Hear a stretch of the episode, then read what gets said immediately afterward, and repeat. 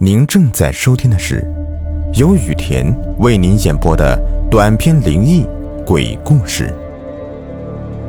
本节目由喜马拉雅独家播出。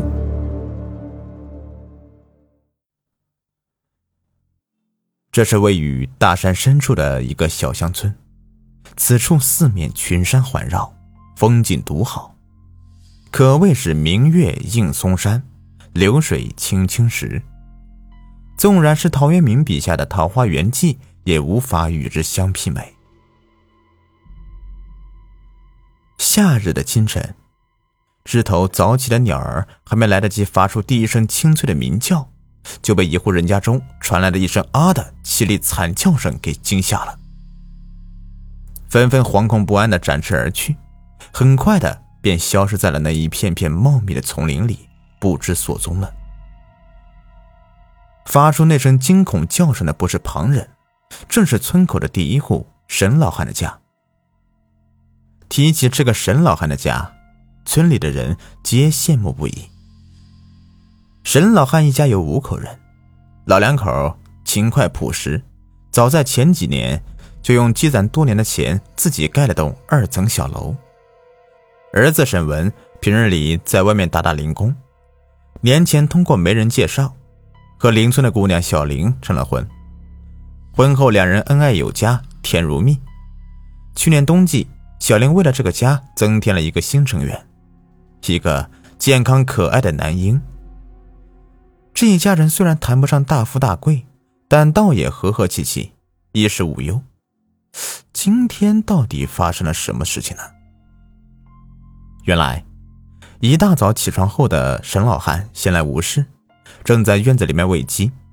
这时不知从哪里飘来一阵很难闻的味道，连绵不绝，熏得他头晕眼花的。沈老汉叫上正在灶间忙着弄早饭的老伴，两人一起去寻找那股恶臭的来源。循着那股恶臭味，沈老汉和老伴不知不觉的。竟然上了自家小楼的第二层，在其中一个房间的门口，沈老汉和老伴发现了有点异样。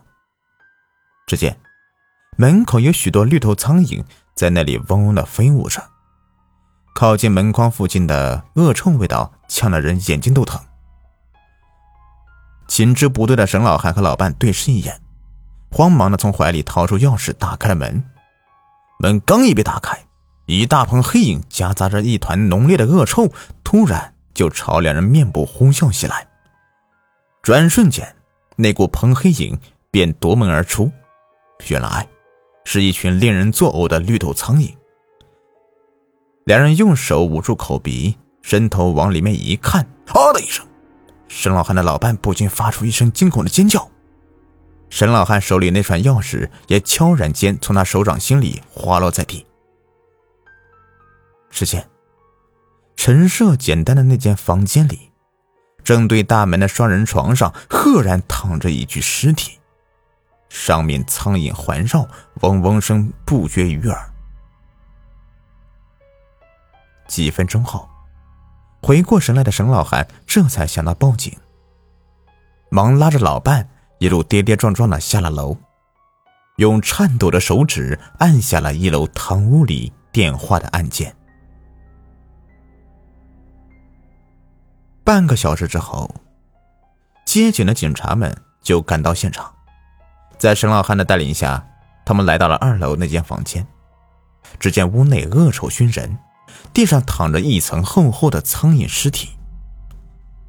警察们走进屋里，鞋子踩在那群苍蝇的尸体上面，咔咔作响，令人不禁毛骨悚然。警察们发现。屋内双人床上那具尸体已成巨人棺，庞大浮肿，浑身乌绿色，辨不出来上面有任何印记。一小截舌头耷拉在唇外，五官模糊，无法认清。尸体仰面躺在床上，表情狰狞，甚是骇人。拍照取证后，警察们通过与沈老汉的攀谈得知。发现尸体那个房间是沈老汉儿子和儿媳妇所住的屋子。平日里，沈老汉和老伴带着孙子住在一楼，儿子儿媳小夫妻俩则住在二楼。儿子近期一直在外面打工，儿媳前几天要回娘家，是沈老汉骑电动车把他送到了车站，看着他上了车才回来的。沈老汉的儿子和儿媳妇两人现在均不在家，谁也不知道床上躺的那具尸体是谁，也不知道是被何人从何处弄来的。现场窗门紧闭，没有打斗的痕迹，屋内物品简单且摆放的整齐，也没有被翻乱过的痕迹。唯一可疑的就是地上几个空白酒瓶和三个已经燃尽的烟头。现在警察们首先想要弄清楚的是，床上那具尸体究竟是何人。于是他们便在村中走访起来，想要从周边的村民口中了解一下情况，但是忙了半天竟一无所获。就在这时，沈老汉的老伴跌跌撞撞的找了过来，他向警察们诉说了一个惊人的发现：家中床上那具尸体。好像是他们的儿媳妇小玲。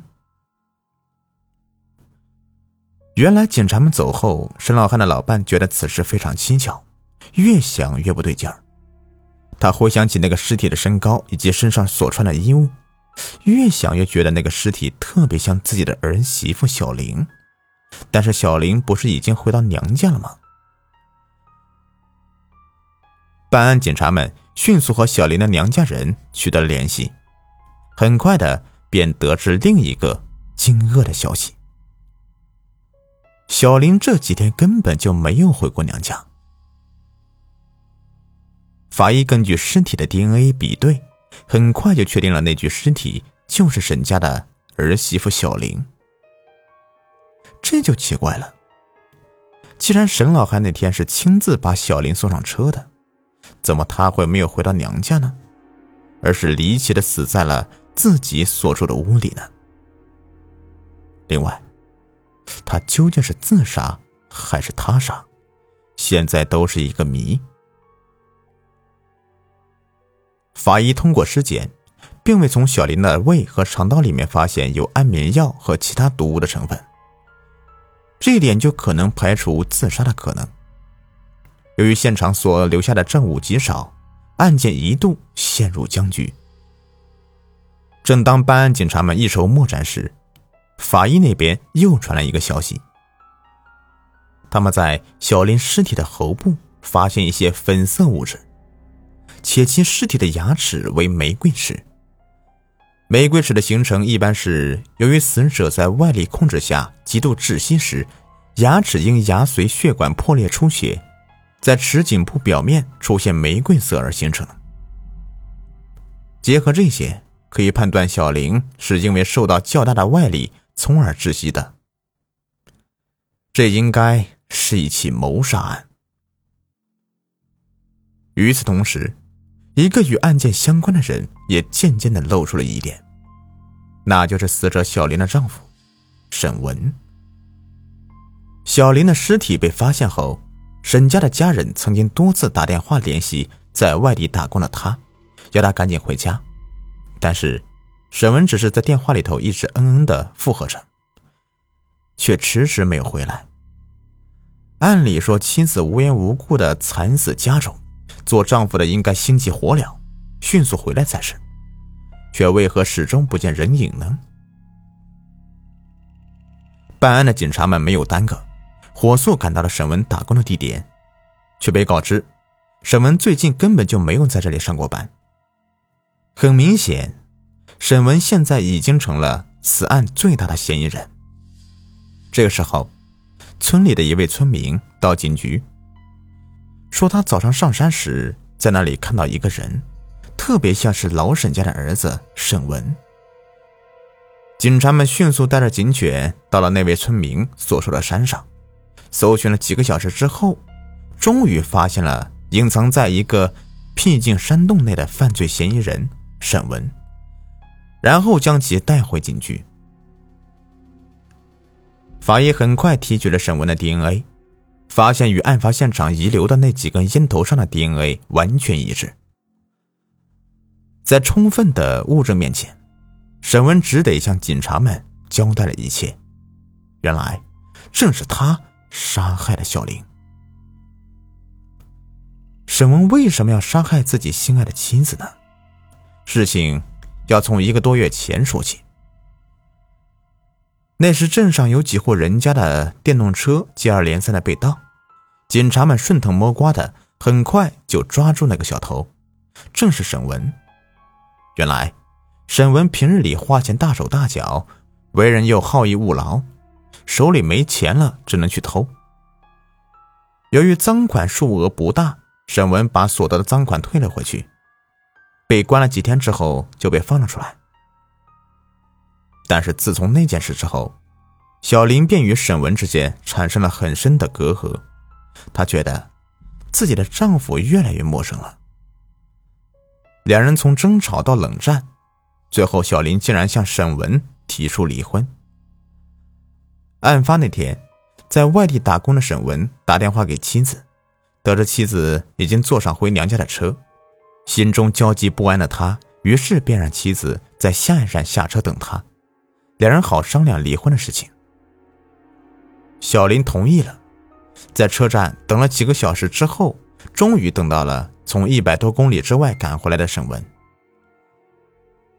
两人回到家时，天已经黑透了。沈老汉和老伴带着孙子出去走亲戚去了，并不在家。于是两人就回到自己的房间里。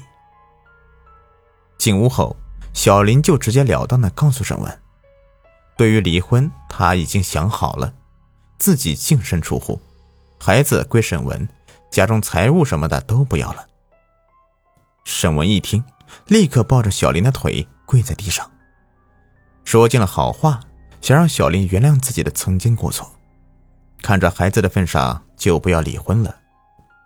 但是，小林这一次已经铁了心了。冲动就像魔鬼一般的控制住了沈文。看到自己哭诉半天，小林依然还是板着那张冷冰冰的脸。沈文愤怒了，此时他内心充满极大的怒气与怨恨，情绪失控的他猛然间从地上站起来，伸手狠狠的掐住小林的喉部，嘴里不断的大声说着。叫你离婚，叫你离，我看你还敢不敢再提这个事了。小林拼命挣扎着，但是毫无防备的他哪里敌得过沈文呢？看着这个曾经自己最熟悉的男人，此刻那张狰狞扭曲的脸，他的心一点一点的沉了下去，双眼里满是绝望与不甘。几分钟后，他便软软的瘫在了地上。事后，从愤怒中清醒过来的沈文懊悔不已，抚着小林的尸体痛哭着。他是爱着小林的，怕他会离开自己，才会在冲动下做出这件永远都无法挽救的蠢事。哭了一会儿之后，他把小林的尸体搬上了床，从烟盒里掏出一根烟，放在嘴里点燃后。接着又点燃两根，然后他把那三根烟放在床边，对着小林慢慢燃烧着，就当是祭奠他了。最后，他合衣躺在小林身侧。第二天天还没亮，沈文悄悄的起身拉好窗帘，关上门，走下了楼。他胡乱的在一楼厨房里面吃了点东西，便往附近的一座山上走去。在山上，他发现一个隐蔽的山洞，于是就躲在那里。接下来的几天，他每天晚上都趁父母不备之际，偷偷溜进家，回到自己的屋里，和小林睡在一起。为了延缓小林的腐败速度，他还从楼下厨房里面拿了瓶白酒，每天给小林擦擦身子。就这样，直到那天，小林的尸体被他父母发现。至此，这个案件结束了。等待审问的将是法律对他的严惩。但是，这件事却留给了我们太多的思考。如果在任何时候都能保持冷静的头脑，遇事三思而后行，或许在这个世界上就不会出现那么多的悲剧了吧？世间岂有后悔药啊！好了，今天的故事就说完了。如果您喜欢的话，别忘了订阅、收藏和关注我。感谢你们的收听。